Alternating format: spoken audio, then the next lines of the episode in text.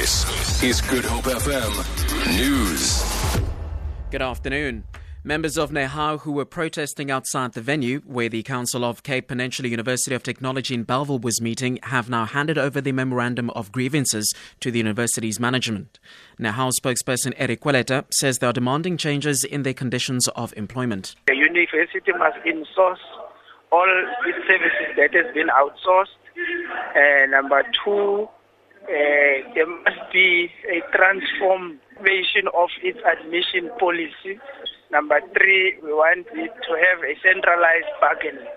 We've been having such resistance from the vice chancellor.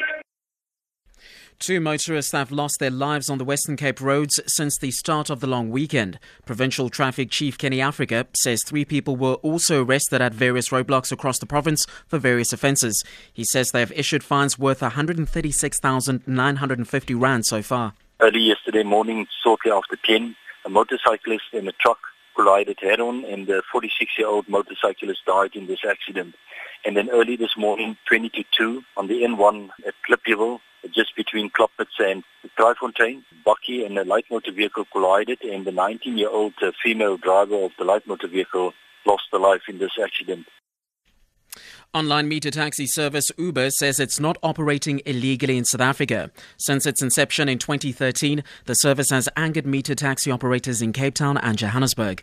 This week, operators handed over a memorandum to Gauteng Transport MEC Ismail Vadi, calling for Uber to be regulated the same way. It's not only in South Africa where the online service is faced with challenges. Last year, French meter taxi drivers marched against the service in Paris.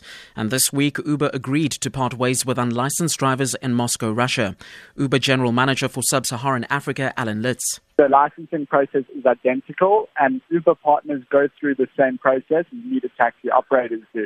So there's not really a point there that they're making. Just because they make the point, it doesn't make it true. All drivers have professional driver's permits. In addition to that, they go for criminal background checks, which is not a requirement for meter taxis. And finally, the French Interior Minister Bernard Cazeneuve says the capture of Belgium of one of its suspects in last November's uh, Paris attacks has dealt a major blow to IS in Europe. Speaking after a French Security Cabinet meeting, Cazeneuve said the operation in which Salah Abdeslam was detained had intercepted several other dangerous people. The operations of the past week have incapacitated several individuals who demonstrated that they were extremely dangerous and operated with complete determination. I would like to point out the positive cooperation between the Belgian and French police forces with regard to intelligence and the judicial investigation that has allowed this arrest.